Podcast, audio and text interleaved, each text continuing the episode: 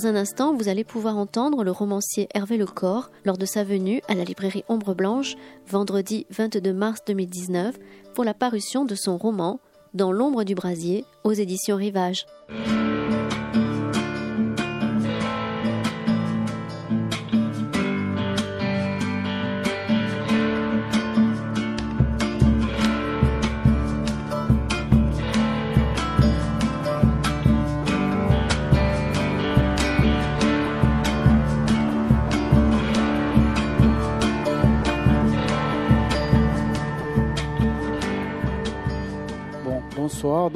D'être là par ce beau temps, plutôt qu'en terrasse, une petite heure avant, avant de passer à l'apéro. Donc on, accueille, euh, on accueille ce soir Hervé Lecor, qui est un voisin, un voisin bordelais, mais qui cette fois-ci ne va pas écrire, n'a pas écrit sur Bordeaux, mais sur Paris.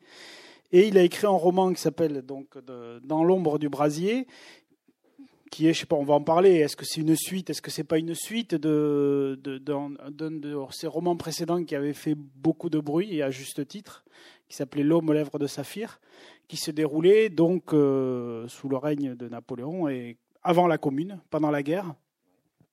Et là, on se retrouve donc quelques temps plus tard, puisqu'on se retrouve, c'est le roman a lieu pendant les dix derniers jours de la commune. Au moment où les Versaillais sont là, ils sont euh, aux portes de Paris, ils rentrent dans Paris et ça va être le massacre, le massacre pendant dix jours.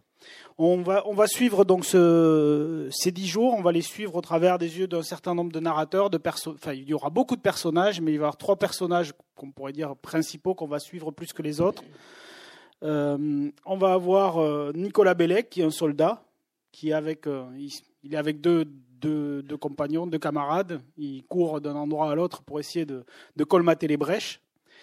Euh, Caroline, qui est une infirmière, une infirmière spontanée, on va dire, c'est-à-dire qu'elle aide, à soigner les, nombreux, les multiples blessés.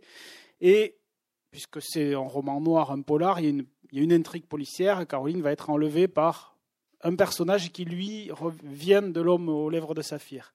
Et le troisième personnage qu'on va suivre, c'est Antoine Roque, qui, alors qu'il ne demandait pas grand-chose à personne, va être promu commissaire de police. Euh, alors qu'il était, euh, disons, loin de vouloir être commissaire de police euh, avant ces dix fameux jours. Donc la, première question, c'est pourquoi avoir écrit ce roman? Et, peut-être aussi, est-ce que tu pourras nous dire qu'est-ce qui s'est passé un peu entre l'homme aux lèvres de saphir et, juste avant ces moments de la commune alors, entre l'homme aux lèvres de Saphir et celui-là, il s'est passé 15 ans déjà, et 15 ans de réflexion, comme dans le film. Euh, c'est-à-dire que L'homme aux lèvres de saphir, que j'avais écrit, donc, qui est sorti en 2004, hein, euh, était une, tentative déjà d'approcher cette période de la commune qui, depuis longtemps, m'intéresse. Euh, pour plein de raisons. D'abord parce que c'est une, essentiellement d'ailleurs parce que c'est une période de l'histoire euh, de France et de l'histoire ouvrière en particulier qui me qui m'a toujours euh, attiré, fasciné. Euh. J'avais 15 ans quand le centenaire de la commune a été a été célébré. Je commençais à l'époque, j'étais lycéen, je commençais à l'époque à me former une petite, quelques petites idées politiques et tout d'un coup je découvrais ce que ça, avait été avec mes, yeux un peu, limités d'ado de 15-16 ans, quoi. C'est-à-dire qu'on n'a pas toujours tous ces neurones en, bon état, mais enfin, à l'époque, ça, m'avait, frappé. Et, après, dans, la, dans, mon évolution euh, intellectuelle ou politique, ça, a été, euh, c'était pour moi un, des, jalons importants de de l'histoire à la fois des conquêtes et des défaites ouvrières.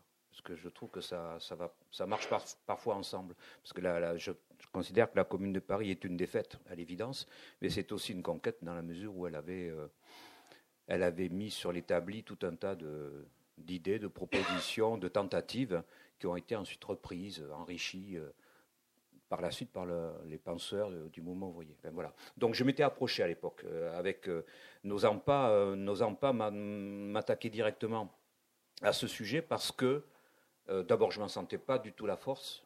Euh, et, puis surtout, venait de paraître à l'époque, euh, un peu avant quand même, l'énorme bouquin de, Jean Vautrin, Le cri du peuple, et que je, considérais qu'à l'époque, monter sur le ring face à un tel poids lourd, ça me paraissait un peu présomptueux.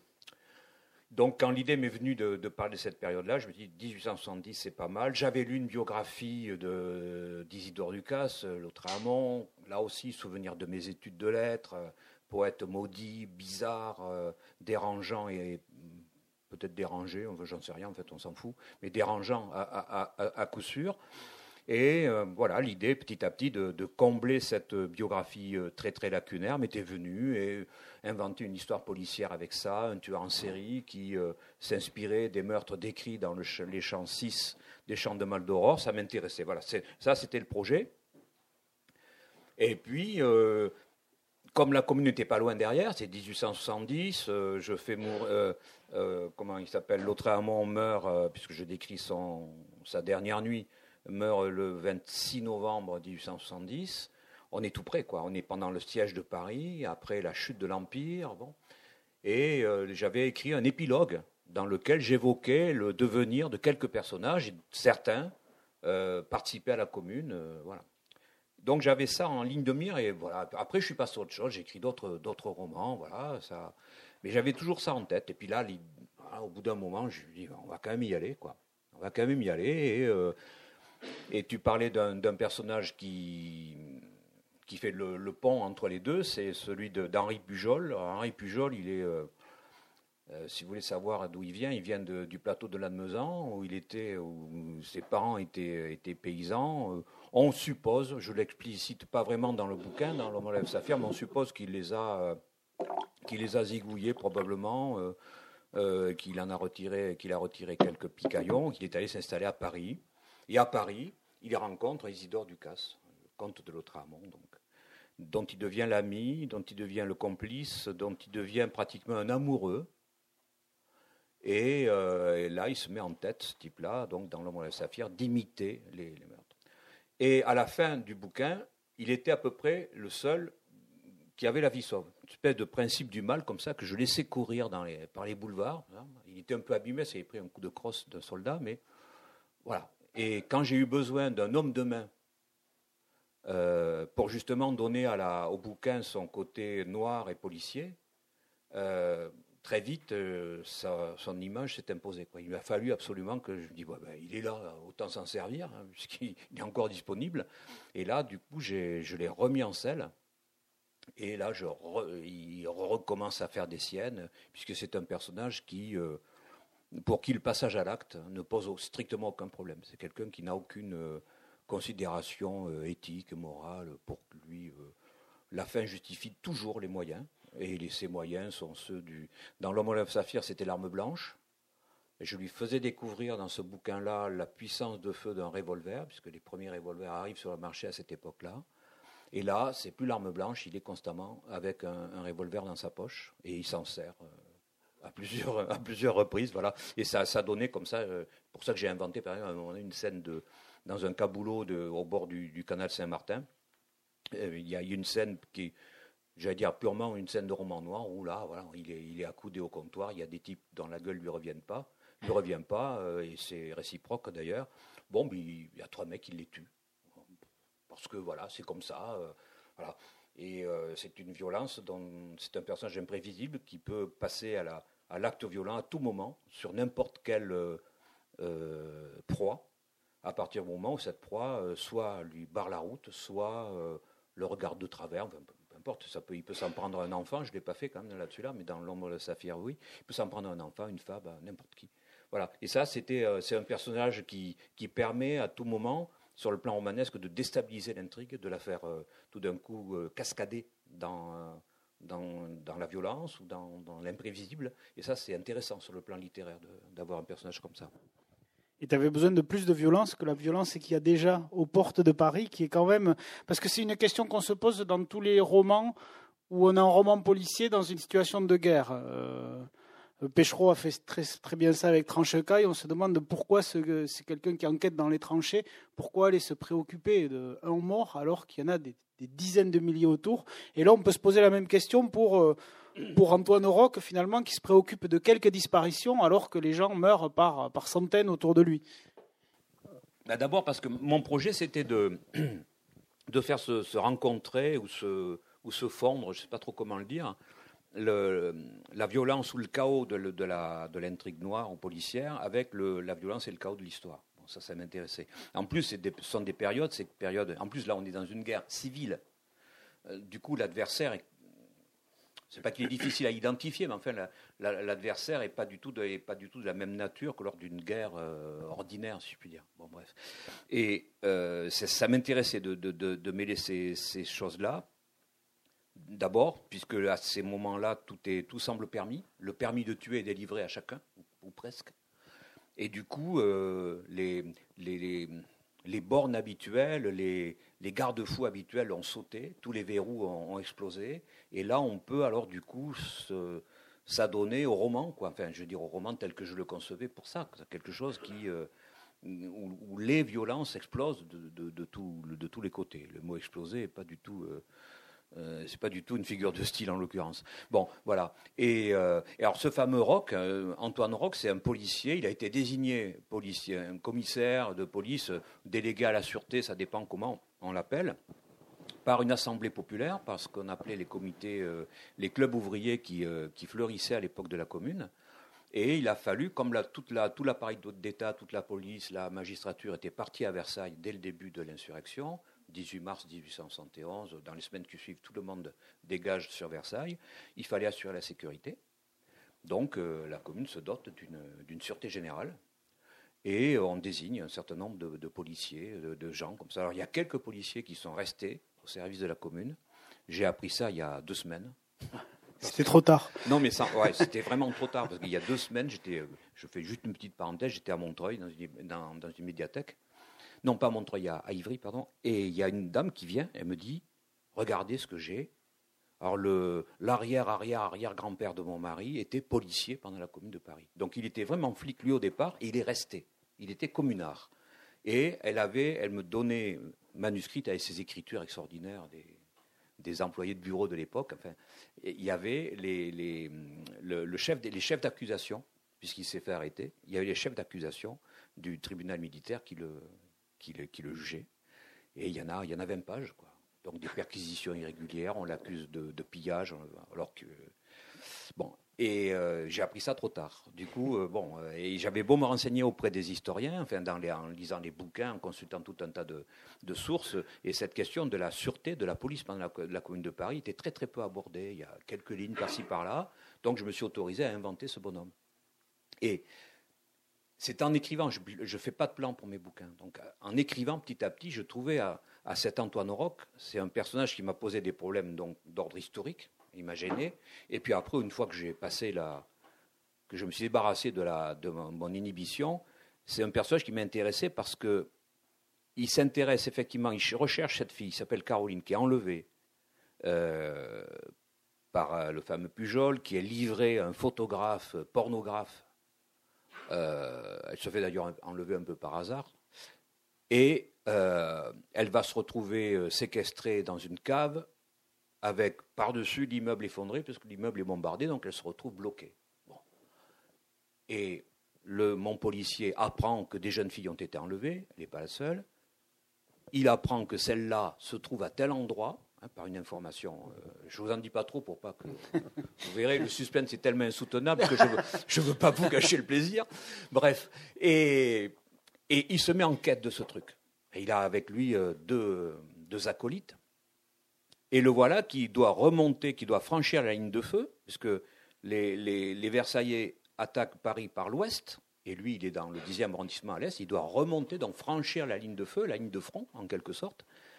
C'est doublement risqué, tout va mal. Et à un moment donné, et c'est là que j'ai trouvé, j'ai enfin trouvé, à mon avis en tout cas, la, cohérence de mon histoire.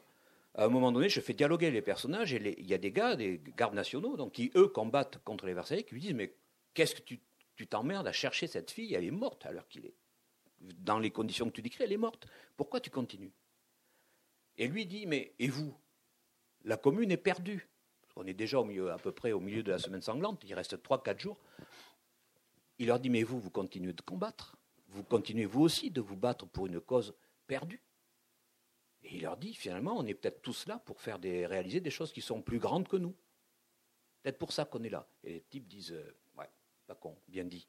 Euh, et, à partir de là, j'ai trouvé la cohérence. C'est-à-dire que mon, bonhomme, finalement, euh, mon intrigue policière se justifie par la quête de ce type-là. Parce que si ce type se décourage, dit c'est fichu, je laisse tomber, s'il a tout à perdre, hein, il a une épouse qu'il adore, il a des enfants qu'il a mis à l'abri, à l'extérieur de Paris. Il a tout à perdre, cet homme-là. Sa, vie était heureuse, il n'y avait pas de problème. Et pourtant, il continue. Il ira jusqu'au bout.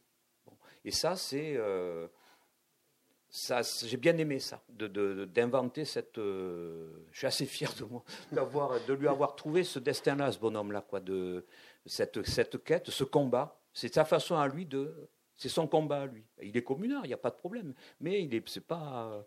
Euh, il combat pas avec les mêmes armes ou les mêmes, euh, les mêmes objectifs que les autres, quoi. Et voilà, c'est pour ça que que j'ai essayé de mêler ces deux, ces deux types d'intrigues, de violence. Et puis, puis là, tu en as parlé, donc pour ce personnage et puis pour tous les personnages, puisque c'est les dix derniers jours, il n'y en a aucun qui se fait la moindre illusion sur le fait que la commune est terminée. Ça me fait penser à un auteur comme Taïbo. C'est-à-dire, finalement, euh, ce qu'il appelait dans son recueil Archange, c'est plus intéressant de raconter l'histoire de vaincus magnifiques que de raconter des histoires de vainqueurs, finalement. Oui, c'était vraiment mon idée de, raconter une histoire de, vaincu, l'histoire d'une défaite, parce que, euh, comment dire ça, sans vouloir plomber la soirée, euh, au moment où j'ai attaqué ce roman, j'étais vraiment dans, un état d'esprit euh, où je me disais, compte tenu des idées qui sont les miennes, sur lesquelles je ne vais pas vous casser les pieds, je considérais qu'on était, que, tous les combats qu'on peut mener, en tout cas les gens comme moi, euh, se, font, euh, se mènent aujourd'hui à reculons, le dos au mur. Euh, après toute une série de, défaites accumulées, de reculades. De... Et j'étais dans un état de, sorte de, mélancolie de gauche, comme dit Enzo Traverso, en disant voilà. Et finalement, les, défaites ouvrières, comme tu dis, les vaincus magnifiques, ils sont là quand même pour nous montrer que eux se sont battus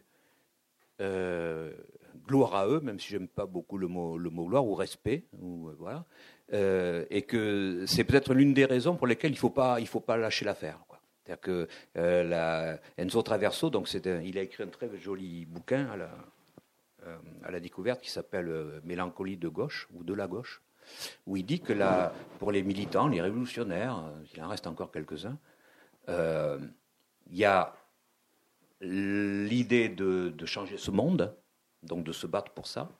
Et puis il y a au cœur probablement un fond mélancolique qui prend en compte toutes ces défaites, toutes ces, euh, tous ces vaincus magnifiques, et qui est l'autre moteur, qui est une sorte de moteur auxiliaire. Parce que ces gens se sont battus, ils ont laissé la peau, souvent, ou ils ont joué leur vie, on n'a pas le droit de, de, laisser tomber aujourd'hui au point où nous en sommes. Voilà, c'était mon état d'esprit un peu. Euh, bon, on n'est pas obligé de le partager, mais en tout cas, c'était comme ça moi que je que je voyais les choses. Je les vois toujours à peu près euh, d'ailleurs. Et, et, raconter comme ça, montrer des personnages sans illusion sur l'issue du combat, parce qu'ils continuent de se battre et ils savent que c'est foutu. D'ailleurs, ils se battent, comme je le disais tout à l'heure, à reculons, puisque les, communards ne, cesseront dans mon bouquin, comme dans l'histoire, dans les faits, de reculer face à l'invasion versaillaise. Ça m'intéressait de voir euh, comment pouvaient fonctionner ces personnages. Alors du coup, j'avais j'ai lu hein, sur la commune, je vois un petit peu de quoi, de quoi on parle. Mais du coup, euh, incarner ça de façon romanesque dans des personnages fictifs et essayer de voir euh, comment fonctionne et essayer d'imaginer comment on peut fonctionner, dans comment un personnage, une personne peut fonctionner dans ces circonstances-là, c'est ça qui m'intéressait le plus. Alors, dans, ces personnages qui fonctionnent, donc il y a les principaux, puis il y a, c'est pas sinistre hein, le, roman. Il y, a, beaucoup de, de, force. Et puis alors, ce qui, qui sauve aussi, c'est qu'il y a des petits moments comme ça de solidarité qui font un bien fou, comme on les lit.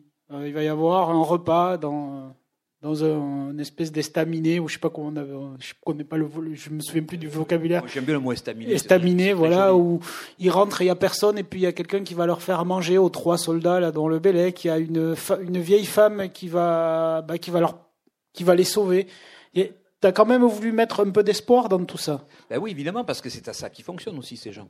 Euh, ils, fonctionnent à ça parce que, à, ça, et ça c'est aussi mon cas, ils y croient à cette fraternité. Si j'ai inventé un trio de personnages, bon, Nicolas Lebellex, c'est le principal des, trois, mais euh, j'ai trois deux autres zigotos avec lui. Euh, ils, ce ne sont pas que des frères d'armes, ce sont des frères tout court. C'est la vraie fraternité elle, est, elle s'incarne dans ces, dans ces trois-là. Et puis il y a ces moments, effectivement, de, de répit, de main tendue, tout d'un coup, où il y a, voilà, il y a, c'est des scènes que j'ai adoré écrire. La scène où, où tous les deux, euh, Nicolas et celui que j'appelle le rouge, sortent à peu près, mais éreintés d'une, d'une sortie qui s'est fait, ils se sont, ils se sont fait 500 mètres après les fortifications, ils se sont fait écraser par l'artillerie, ils reviennent. Et il y en a même un des deux, le, le rouge, qui est à peu près persuadé qu'il est mort, il ne sait pas trop où il est, enfin, complètement choqué en état de choc. Et ils arrivent dans un estaminet, j'adore le mot. Et là, il y, a un type qui dit, ben voilà, vous voulez bouffer? Ben oui, et il, leur, apporte en plus un truc, c'est super bon, euh, il leur apporte du vin, une de torboyau euh, aussi qui, qui, les, qui les requinque tout de suite. Et j'ai adoré écrire cette scène, quoi. Enfin, ces scènes où, l'humanité tient à, à, à ce commerce entre les gens, quoi, à, cette, à ces quelques mots. Euh, là, c'est là qu'il fallait que je fasse gaffe au dialogue pour pas en faire trop non plus. Il faut que ces gens restent dans une espèce de à la bonne distance, quoi, mais euh, avec des avec des liens entre eux qui sont invisibles, mais qui se nouent presque immédiatement. Et ça, c'est de, la même façon un peu plus tard. Euh, la, vieille dame qui les, qui les, qui les recueille alors qu'ils sont blessés, bon, là aussi, euh, c'est pas du tout prévu dans mon programme. Ce n'est pas le genre de truc que je, planifie. Mais je me dis là, non, ça serait bien. Euh, je, viens d'écrire cinq pages de, combat, de bataille. Euh, les types, ils sont perdus, ils ont, les, les Versaillais aux fesses. Et il faut qu'une porte s'ouvre. Il faut qu'une une main se tende et hop, j'ouvre la porte. C'est ça qui est, génial quand on est romancier, c'est que si on a envie qu'une porte s'ouvre, on la fait s'ouvrir. Voilà. Euh, en, essayant de rester quand même d'un minimum de vraisemblance par rapport à l'action, bien sûr. Hein, on ne va pas faire venir les fées et les, et les petits génies, mais la porte s'ouvre et voilà. Là, il y a quelqu'un. Et, ce, quelqu'un-là, c'est une, belle personne, comme on dit. Et ça, c'est un plaisir fou que d'écrire ça. Quoi. En plus, par rapport à ce, que je disais sur la mélancolie, la Commune de Paris, ça a été huit semaines.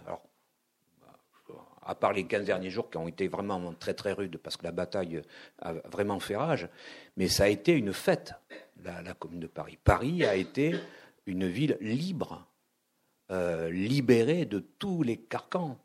Euh,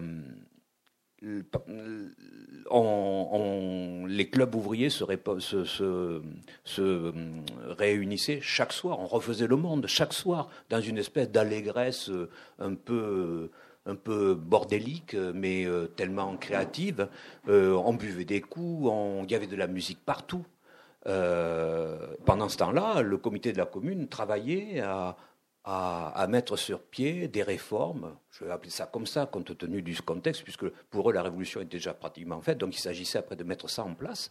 Et elle a fait un boulot législatif énorme, quoi, énorme.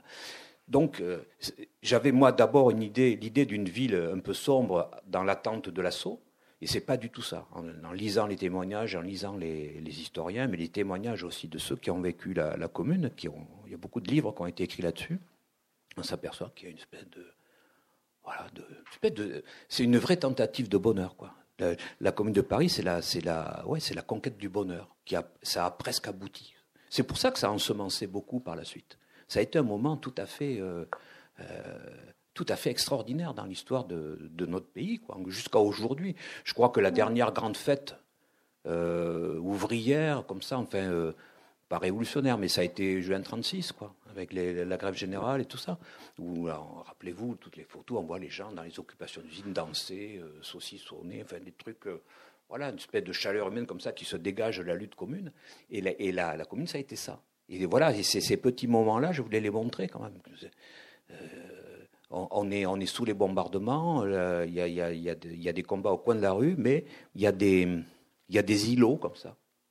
Presque des îlots de résistance. Il y a des îlots comme ça où la, où l'humanité, euh, la solidarité, la fraternité euh, continuent de rayonner fort, quoi, d'agir.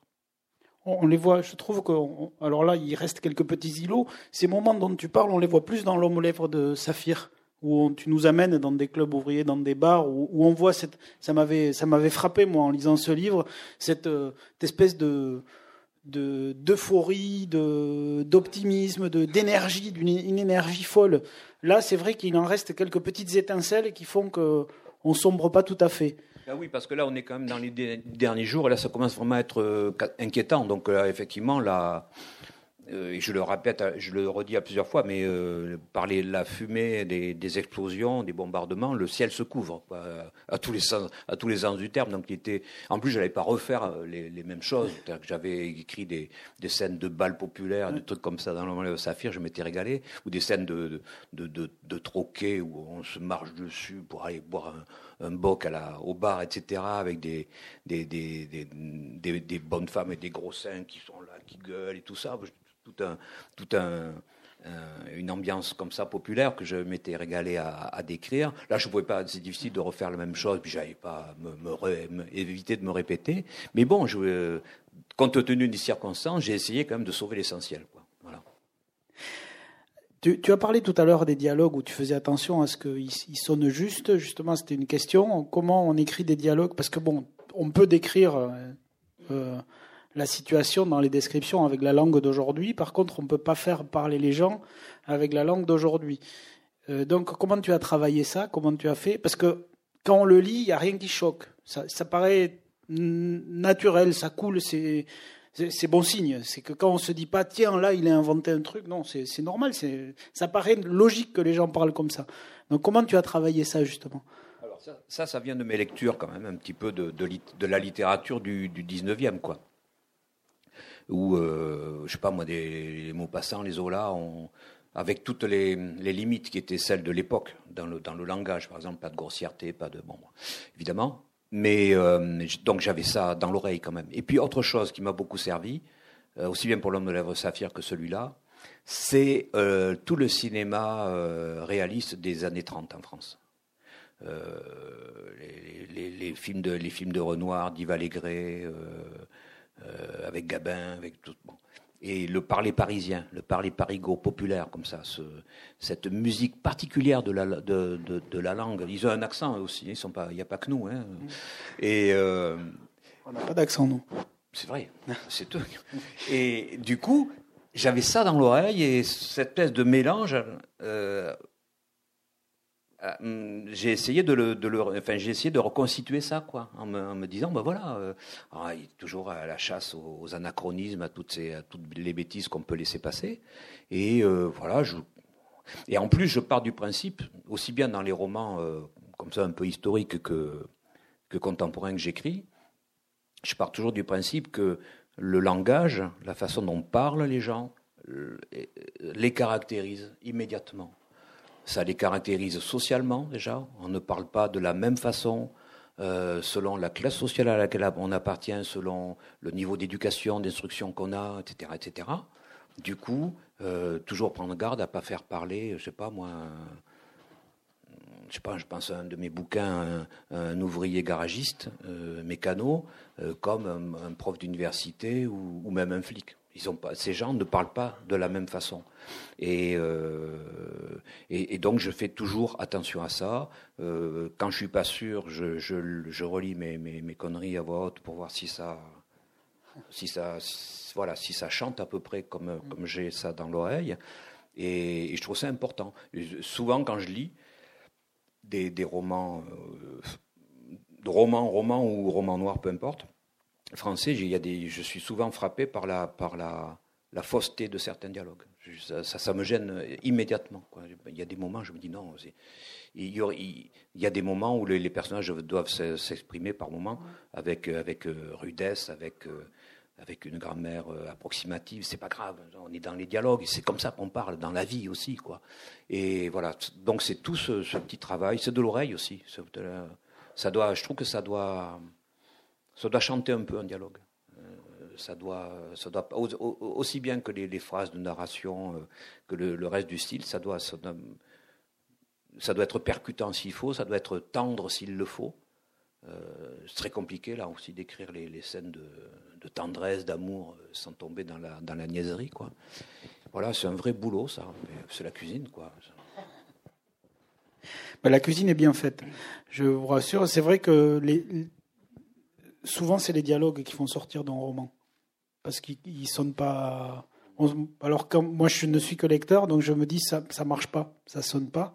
Et là, ça sonne. Et ça sonne, alors, comme ça doit sonner, enfin, comme on imagine que ça doit sonner dans ces circonstances-là. Je voudrais encore une chose sur la commune.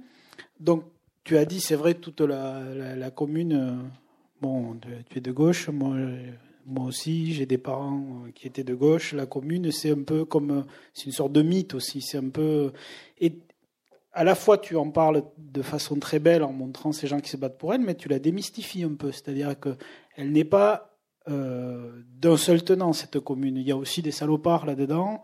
Il y a aussi. Et c'est important de faire ça. Et est-ce que ça faisait partie de tes intentions aussi? C'est un mouvement qu'on voit dans pas mal de romans noirs actuellement. J'ai vu ça autour de l'IRA, j'ai vu ça autour de la lutte même en Afrique du Sud, où on voit, oui, certes, la lutte était juste et autre, mais tous ceux qui étaient dedans n'étaient pas tous des, des, chic types et c'est pas forcément tous des gens avec qui on qu'on a envie de croiser par la suite. Et là, on retrouve un peu ça. Oui, oui, parce que, comme je le disais au tout début, euh, j'étais euh, depuis des années et des années dans une espèce, euh, avec une vision un peu de, d'image d'épinal, quoi. et du coup, en me mettant vraiment au sujet, en, lisant les historiens, les témoignages, je m'aperçois brusquement que ben, ça, c'était pas d'un seul tenant. Premièrement, on discutait, on sait beaucoup, enfin, dans, le comité élu, hein, la commune a été élue. Il ne faut pas oublier, ce n'est pas un putsch. Hein, au bout de, 15 jours, 3 semaines, euh, après l'insurrection du 18 mars, euh, la révolte du 18 mars, euh, la commune tout de suite a, a organisé des élections. ne jamais l'oublier ça. Et bref, mais on s'est beaucoup engueulé les gens, euh, il y avait les proudhoniens, il y avait les blanquistes, il y avait les, vieux 48 arts, euh, il y avait euh, les internationalistes de l'international ouvrière, enfin de... Et tous ces gens se sont bel et bien écharpés, mais ont quand même su, au moins politiquement, se réunir sur l'essentiel. Ils ont trouvé, un, dire un programme commun, pardon de dire les gros mots, mais ils ont essayé en tout cas de trouver un, ouais, un certain nombre d'objets autour desquels se réunir donc ça, c'était ça. J'en parle peu parce que je m'intéresse assez peu aux, dirigeants. Mais euh, après, ce qu'on peut savoir, c'est que militairement, par exemple, la commune a fait absolument toutes les erreurs possibles et imaginables. Euh, mal, mal organisée, mal. Euh, l'édification des barricades s'est faite absolument sans, sans, aucun ordre.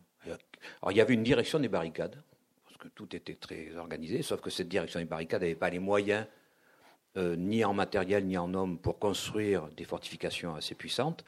Euh, on, voit souvent en photo la, barricade de la rue de Rivoli qui, fait 4 euh, mètres de haut, bon, qui, d'ailleurs a été contournée en, quelques heures par les Versaillais, parce que les autres barricades trop faibles avaient lâché. Il y a, eu jusqu'à 250 barricades hein, dans Paris quand même. C'est énorme. Mais certaines n'étaient défendues que par une dizaine de personnes avec cinq fusils. bon, de temps en temps, hop, y a une mitrailleuse qui passe, on, va la piquer, sauf qu'on n'a pas les munitions ou il n'y a pas le servant.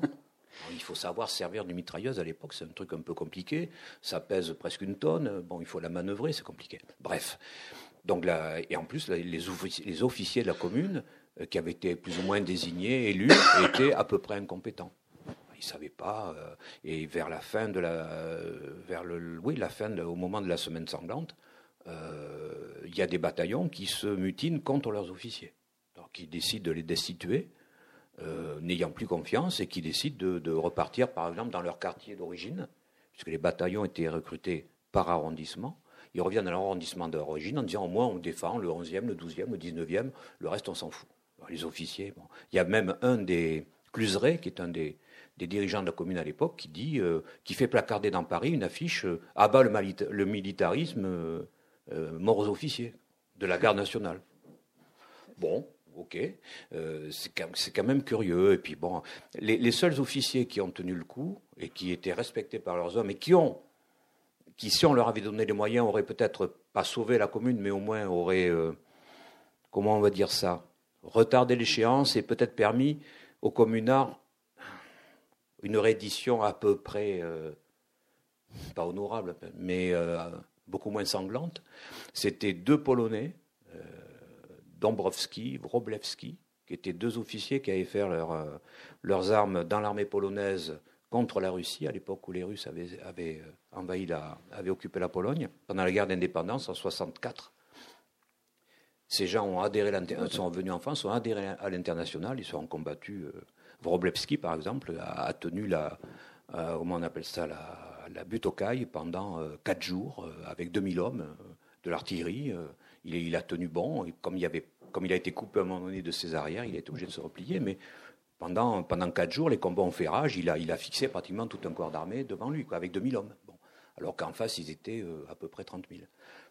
Euh, Dombrovski, pareil. Il y a des gens comme euh, Maxime Lisbonne. Il y a des gens comme Eugène Varlin aussi, qui était un, ouvrier relieur, qui, que, que, les gens respectaient, qu'ils auraient suivi jusqu'en enfer. D'ailleurs, c'est ce qu'ils ont fait. Et, mais sinon, un vrai chaos, quoi. Et c'est ça, pour ça que je voulais, euh, voilà, euh, écrire non pas un roman sur la commune, mais dans la commune, premièrement. Et puis, euh, force a été de constater que c'était pas tout rose. En particulier, je parlais de la police, de la sûreté générale. C'était dirigé par un type qui s'appelait pendant jusqu'à la mi-avril, ouais, jusqu'à vers le 20 avril, elle a été dirigée par un type qui s'appelait Raoul Rigaud et qui était donc l'équivalent du préfet de police, quoi. Et ce type, qui était une espèce de, de robespierriste, blanquiste, enfin bref, je ne dis pas le mélange, euh, il a commencé à euh, faire des perquisitions euh, la nuit alors que c'était interdit par le code pénal qui avait été révisé par la Commune de Paris, arrestation arbitraire, emprisonnement. il faisait débarquer des, hommes en armes n'importe où, n'importe quand, bon, interrogatoire plutôt, plutôt musclé, insultant, etc. Et il y a eu tellement de plaintes de la part de la population que vers le 20 avril, la commune l'a destitué de sa charge. Donc, lucidité en plus par rapport à ça, à cette question de la répression policière. Euh, là aussi, euh, c'est un exemple pour plus tard, hein, qui n'a pas été vraiment beaucoup suivi par les révolutions qui ont triomphé. Mais euh, lucidité, et Raoul Rigaud, ça, c'est pour le, remettre à son honneur. Il est revenu à la base, il est revenu dans son bataillon, il était, euh, je ne sais pas quoi, lieutenant ou capitaine dans son bataillon de, la garde nationale, et il a combattu aux côtés de ses hommes, et il est mort euh, rue Gay-Lussac le 26 mai, je crois. Euh, voilà, il était chez sa maîtresse. il est dans un immeuble, il est monté, il était en uniforme, on lui a proposé de se mettre en civil pour pouvoir s'échapper. Il a refusé. Il est redescendu dans la rue avec son, arme. Et là, arrivait une escouade de, de, Versaillais, euh, ils l'ont arrêté, et il a, il a résisté, il a été abattu sur place. Voilà. Bon, vous voyez, c'est le genre de personnage aussi qu'on trouvait, pas, tout, pas tout glorieux, pas tout joli, mais euh, qui a encore, voilà, une espèce de, courage de, jusqu'au bout, quoi. Voilà, c'était ça.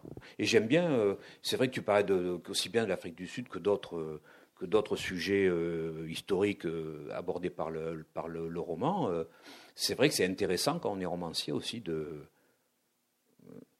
Quand on est, finalement, un, roman, c'est intéressant quand, il y a de la contradiction, de l'opposition, quand les personnages sont pas tranquilles. J'aime bien quand les personnages tremblent.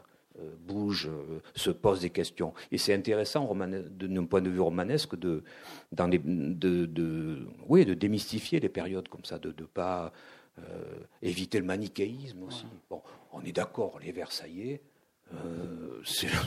c'est la force du mal, on est d'accord. J'en discute pas. il y avait peut-être de très très braves types parmi les, couillons de soldats qu'on a fait monter au front, évidemment.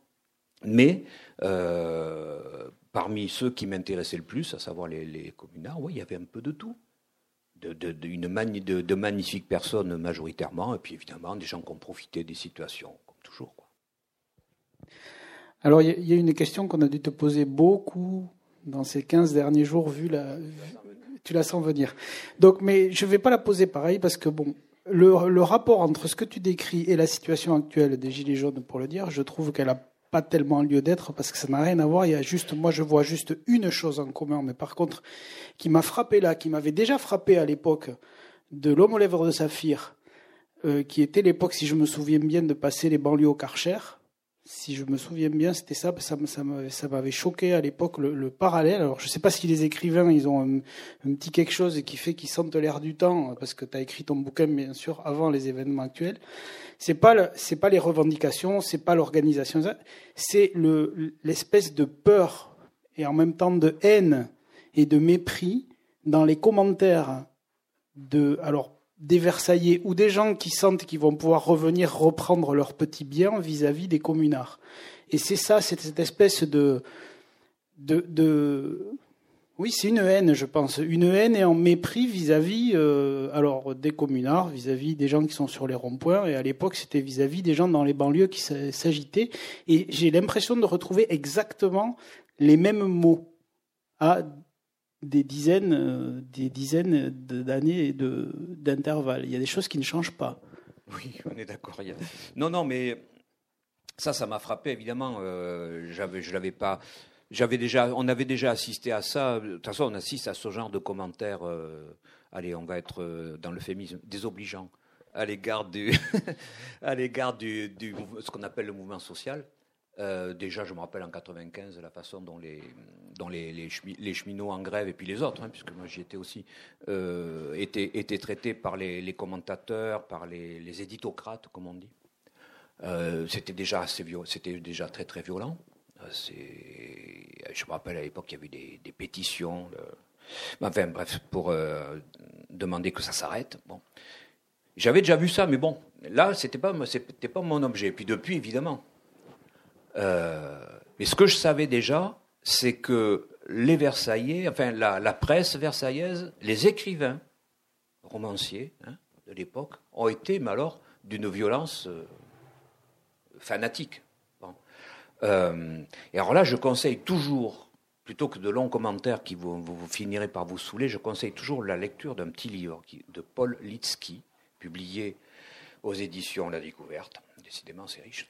Euh, qui s'appelle Les écrivains contre la commune et qui euh, recense de façon presque exhaustive tout ce qui a été écrit au sujet de la commune par les gens qui l'ont euh, méprisé, combattu idéologiquement.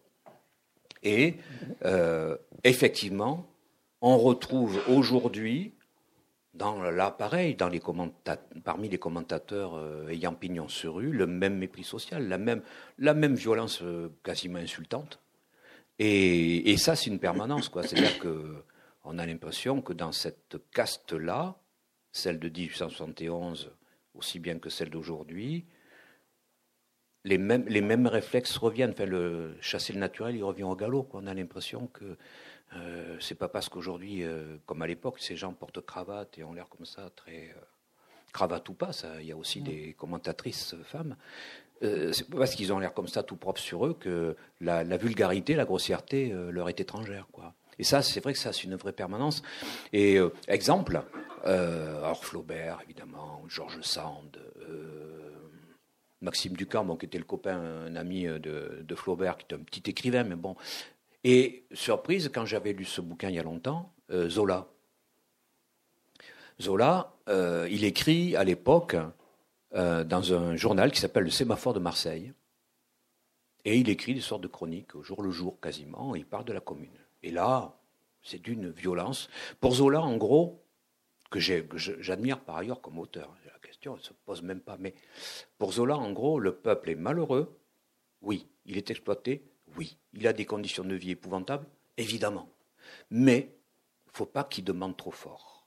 Il faut qu'il demande poliment. Et là, dans la commune, vraiment, il va trop loin. Et vraiment, là, il se laisse aller, dit-il, à ses instincts bestiaux, primaires.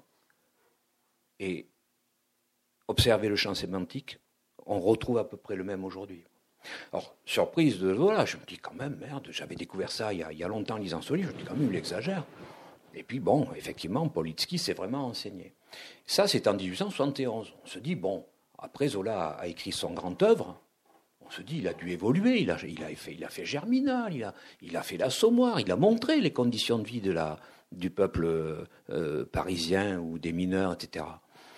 Bon, il a pu changer d'avis. Or, en 1891, soit 20 ans après, il écrit La débâcle, le roman euh, sur la chute de l'Empire, du Second Empire, et puis qui se déroule donc pendant la guerre de 70, et puis euh, au moment de la Commune, à la fin de la Commune, sur la Commune.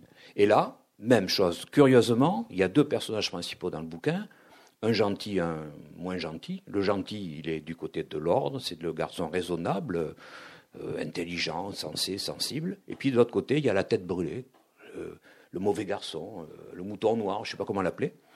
Et lorsque Zola décrit et évoque la fin de la commune, il reprend exactement le même vocabulaire que ce qu'il avait utilisé dans ses articles de presse. C'est très très étonnant relisez la, sans vous refaire cire tout le bouquin si vous voulez pas, mais relisez les, les je sais pas, les 30, 50, 30 dernières pages, vous verrez. Il y a, le peuple avait eu enfin sa punition, euh, euh, le, sang, euh, le sang avait parlé, et il pourrait désormais croître et, prospérer dans la tranquillité retrouvée. Le bain de sang était indispensable, était nécessaire.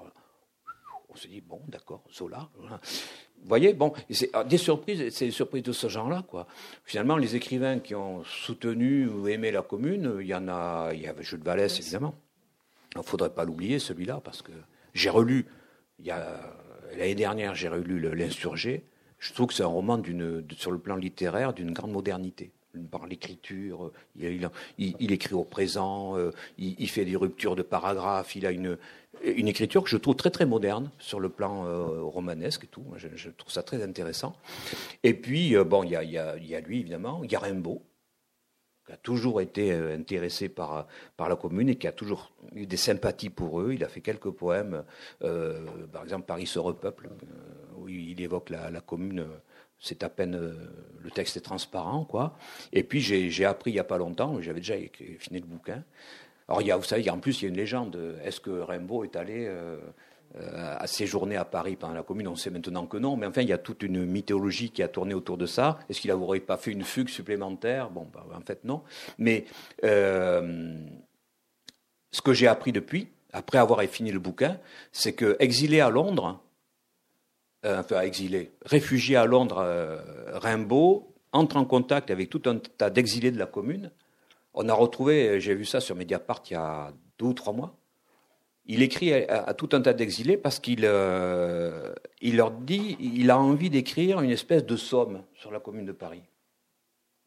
Il n'est jamais allé, évidemment, il n'a même pas commencé son projet parce qu'après il est parti naviguer euh, sous d'autres cieux. Mais euh, c'est très étonnant. En fait, il fait ça avant de partir comme si euh, euh, et, en plus quand on sait son talent, il avait envoyé depuis euh, le Harar là-bas, il avait envoyé des de très très beaux et très très détaillés rapports à la société française de géographie sur l'Arabie, etc. Donc c'est quelqu'un en plus qui avait un, véritable esprit de synthèse. J'aurais été très curieux de voir ce qu'il aurait pu écrire sur la commune, mais il avait cette sympathie là, quoi, cette proximité. Et puis Verlaine.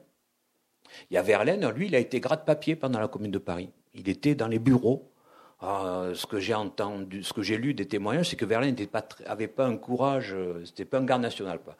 quand il a vu que ça a commencé à tourner vinaigre, il, il s'est tiré. Et puis il y a Victor Hugo.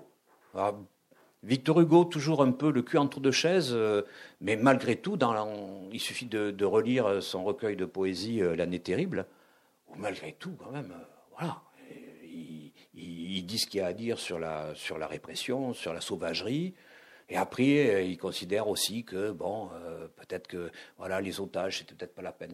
là aussi, il, trouve que tout ça a été trop violent, des deux côtés. bon, il est un peu, mais enfin, malgré tout, il a honneur à lui, quoi. Il est, un des rares à avoir euh, sympathisé comme ça. En plus, il s'est battu tout de suite et pendant très longtemps pour l'amnistie des communards. Si, je pense qu'il a été un des, personnages publics qui a eu le plus de, poids pour que l'amnistie 8 ou 9 ans après, soit, soit proclamé. Quoi. Donc voilà, oui, on retrouve les mêmes choses. Et autre chose qu'on retrouve aussi, alors attention, toute proportion gardée, c'est la violence de la répression, la disproportion des moyens euh, mis en œuvre. Euh, les Versaillais, c'est trois corps d'armée, c'est environ 60 000 hommes. La commune de Paris, en face, au moment où la semaine sanglante commence, c'est à peu près 10 000 hommes, voilà, au maximum, et, ça va fondre, non pas parce qu'ils vont tous mourir, mais ça va fondre comme neige au soleil quand même. Hein, voilà. Et c'est un bilan d'à peu près entre 25 000 et 30 000 morts. Tout, voilà. Et du côté versaillais, il y a eu entre 7 et 800 morts. C'est pour, vous montrer à peu près. Ça, c'est des, ce sont des, des bilans qui ont été établis de façon assez rigoureuse, en particulier par Jacques Rougerie, qui est un, des grands historiens de la Commune de Paris. Et euh, lui, il a fait un truc très sérieux, c'est qu'il a, il pris les relevés démographiques de Paris, enfin, une sorte de recensement qu'on pouvait faire à l'époque. Mais il a vu avant le siège, le siège où beaucoup de, gens sont morts de faim, de maladie, etc., d'épuisement, après la commune, euh, à la fin du siège, après la commune, donc il fait des, soustractions, il voit qu'il manque un peu. Lui, il dit qu'il manque 40 000 personnes. Donc je me dis qu'il dit, voilà, 10 000 ont dû arriver à se barrer et puis ont dû passer à travers les, grilles statistiques. Il dit en gros, ça nous fait entre 25 et 30 000 morts. Voilà. C'est comme ça qu'il arrive. Et en plus, dans son livre, qui est publié au Point Seuil, il y a les tableaux. Quoi. En plus, il y a les chiffres et tout. C'est plutôt rigoureux. Voilà. Et euh, donc voilà pour la, disproportion. Euh, historiquement, euh, au troisième jour de l'invasion, les généraux des trois corps d'armée écrivent à, Adolphe Thiers, ils lui disent bon, au point où on en est, euh, demain c'est terminé. C'est-à-dire qu'on peut, euh, voilà, on lance nos troupes, le gros des troupes à l'assaut et demain soir c'est terminé. Et Thiers dit non, non, faites ça de façon beaucoup plus méticuleuse. Il faut punir Paris. Donc, allez-y, à la pointe de la baïonnette. Donc, on va ralentir les, opérations militaires, on va en faire, en sorte de tout nettoyer, de tout faire une espèce de, de curtage euh, guerrier, et du coup, la punition va être infligée à Paris. Voilà. Et ça, c'est euh, là aussi, c'est historiquement avéré. Voilà, c'est pas, pas une vision de, de, romancier. C'est vraiment donc un acharnement, une violence extrême.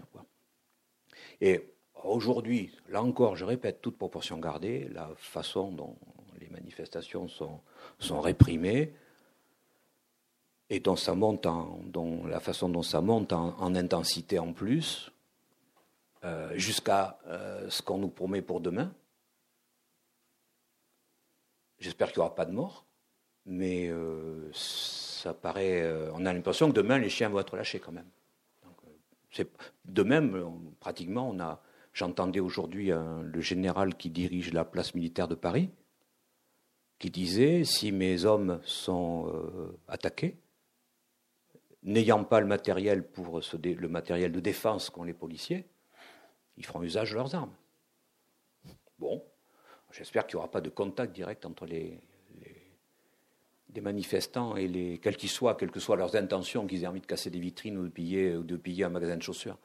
Euh, j'espère qu'il n'y aura pas de contact entre eux et les, militaires. Mais de toute façon, j'ai l'impression que même du côté policier, ça sera demain très très violent. Donc voilà, d'abord, ça m'inquiète là, à l'heure qu'il est, à l'heure H où nous sommes. Mais en plus, ça montre que la, classe dirigeante, la caste, ou on appelle ça comme vous voulez, je n'ai pas envie de polémiquer là-dessus, euh, quand elle a peur, ou quand elle ne comprend pas, ou quand elle refuse de comprendre, elle est prête quand même à utiliser des moyens euh, très très extrêmes pour, euh, pour maintenir son ordre. Après, je m'arrête là-dessus parce que je, m'interdis de toute façon de faire dire à l'histoire n'importe quoi pour ce qui est des parallèles et des trucs. la Commune de Paris, c'est la Commune de Paris. Les Gilets jaunes, c'est autre chose. Euh, la, la, journée d'action syndicale de mardi, c'était encore une autre, une autre façade, une autre face. C'est tout. Voilà alors moi, je vais avoir une dernière question. Vous avez peut-être, euh, pour ceux qui ne le savaient pas, peut-être que vous, si je vous dis qu'il était professeur de français, c'est bien ça? Hervé Lecor, avant, ça, vous, allez, vous comprenez peut-être certaines de ses références.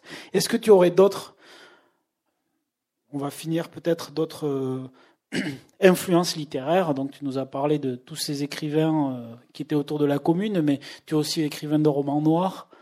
Tu, tu as peut-être d'autres. Est-ce que, allez, si tu nous avais quelques quelques bouquins en plus des tiens à, conseiller ou qui t'ont qui t'ont influencé. Alors on, commence un tout petit peu ici, puis après on pourra aller boire un coup et on peut y euh, passer la soirée, oui. Alors, euh, je vais essayer d'être rapide et, succinct et forcément, euh, je vais en oublier quelques dizaines. Dachiel Hamet, La Moisson Rouge, euh, Jim Thompson, euh, tous, les, Jim, tous les Jim Thompson. Euh, Don, Tracy, il y a un livre qui m'a beaucoup impressionné de lui qui s'appelle la, la, bête qui, sommeille, qui est une histoire de lynchage d'un noir accusé de viol.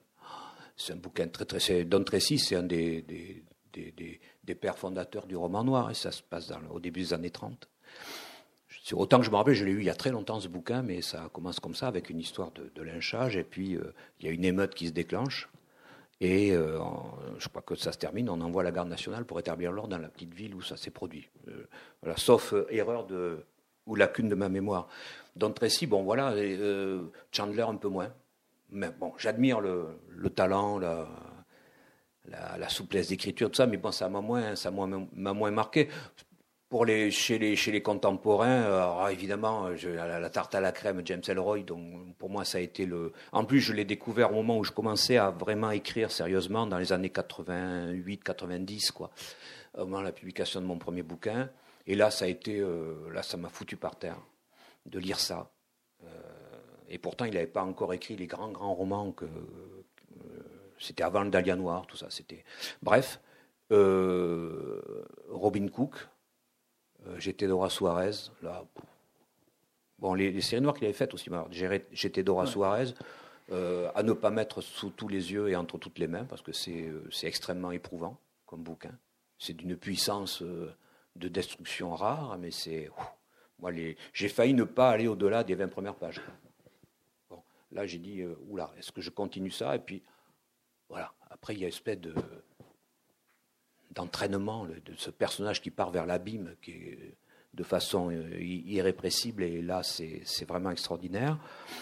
Bon, je sais pas, moi, plus près de nous. Après, j'ai des. Après, ça, c'est pas des influences, mais c'est des gens qui m'ont marqué, quoi, et qui qui m'ont marqué et qui probablement, de façon probablement très inconsciente, ont, marqué mon imagination, ma façon d'écrire, d'inventer des personnages et des trucs comme ça. Oui, parce que c'est peut-être eux qui ont fait que, alors que tu es prof de français, que tu nous as cité beaucoup de références très, alors on va mettre tous les guillemets qu'il faut mettre classiques, tu écris du roman noir. Ah oui, mais ça parce que j'ai adoré en écrire. Et puis après, alors j'oubliais évidemment celui qui m'a donné envie d'écrire, parce que les premières pages euh, qui ont fini la poubelle, rassurez-vous, euh, que j'ai écrite, c'est après avoir lu Jean-Patrick Manchette quand même. C'est-à-dire que j'ai lu, euh, euh, voilà, Le Petit Bleu de la Côte Ouest, La position du tireur, couché, Nada, c'était, je crois que c'est les trois premiers que j'ai lus. Après, je me suis renseigné, donc j'ai lu le reste, Fatal et tout ça. Mais bon, et là, c'était le choc. Là, j'ai dit, tout d'un coup, je lisais. Alors, j'ai, lu ça, j'étais plutôt jeune, j'avais quoi, 25, 26 ans, un truc comme ça je n'étais pas un très bon lecteur. C'est-à-dire que j'ai lu ça au départ comme de, très bons romans d'action.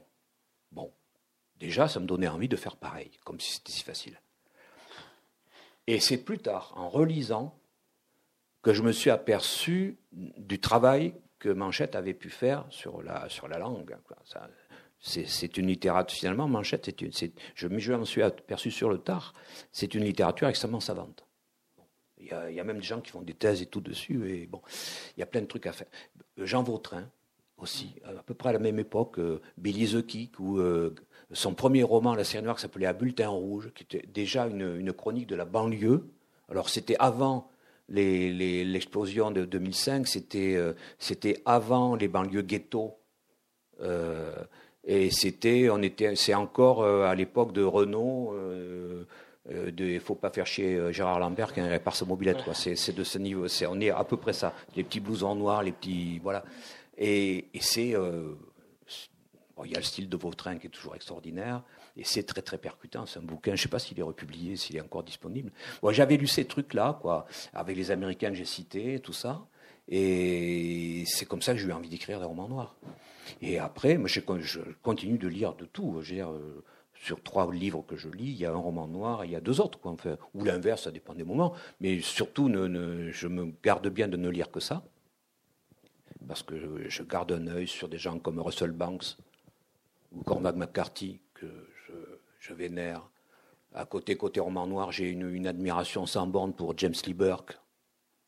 Là, je crois que j'ai à peu près, je n'ai pas tout lu, il doit, il doit me manquer quatre ou cinq que j'ai pas lu. James Lee Burke, vous êtes le soir, moi je rappelle un soir, je bossais encore, je suis à la retraite, je bossais encore et un soir comme ça, je me levais vers 6h15 pour aller bosser. Et un soir, je commence à lire un bouquin. Et tout d'un coup, c'est au mois de janvier, il fait froid. Et euh, Robichaud s'installe sous, sa, sous son avancée, là, sous sa véranda. Il est face au bayou et il voit monter un orage sur le golfe du Mexique. Les, nuages sont violets, l'air sent l'électricité. Et le bayou, il y a des odeurs de, entêtantes de fleurs, de pourriture. Et voilà, on décrit ça. On est au mois de janvier, on se gèle le cul, et tout d'un coup, on est au bord du golfe du Mexique avec ce type qui est un, être humain formidable. Voilà. Après, les intrigues de James Burke sont toujours super bien faites. Bon, euh, j'adore ça, toujours sa façon de fouiller le passé de l'histoire américaine, etc., qui sont, qui sont remarquables. Euh, euh, il a un personnage récurrent. On sait, on sait bien sûr qu'il va s'en sortir. Mais on s'attache tellement aux, autres personnages qu'il arrive à faire surgir comme ça des, des brumes si on peut dire, euh, que les brumes des confédérés, que tout d'un coup, et voilà, on, s'y attache, et c'est pour eux qu'on a peur, et on se dit, là, Robichaud déconne pas, il faut, là, il faut que tu, il faut que cela, il faut que tu le sauves, il faut que tu cherches, etc. C'est magnifique, quoi. Enfin, euh, il y en a tellement plein. après, j'adore les Anglais, j'adore, euh, euh, je ne vais pas vous saouler, hein, excusez-moi, mais comment il s'appelle ah, John, euh, aide-moi, l'anglais. Harvey John Harvey, ah ça y est, trop de mémoire, je suis tombé dedans. Oui, John Harvey, bon là, moi je suis, fan, euh, je sais pas moi, Bill James aussi. Voilà, vous voyez le, roman noir britannique, euh, beaucoup moins violent que l'américain, enfin moins violent. Il y a moins d'armes à feu parce qu'on n'est pas aux États-Unis, mais la violence sociale qui est en fond, elle, est tout le temps là, surtout chez John Harvey, qui est très très, qui est, un un observateur très fin de la réalité britannique, etc. C'est sublime. Quoi. Enfin voilà, il y a tous ces gens-là. Bon, je ne vais pas vous embêter avec ça. Merci d'être venu ce soir. Merci Hervé. Merci à vous. Donc je vous laisse la place à côté de lui.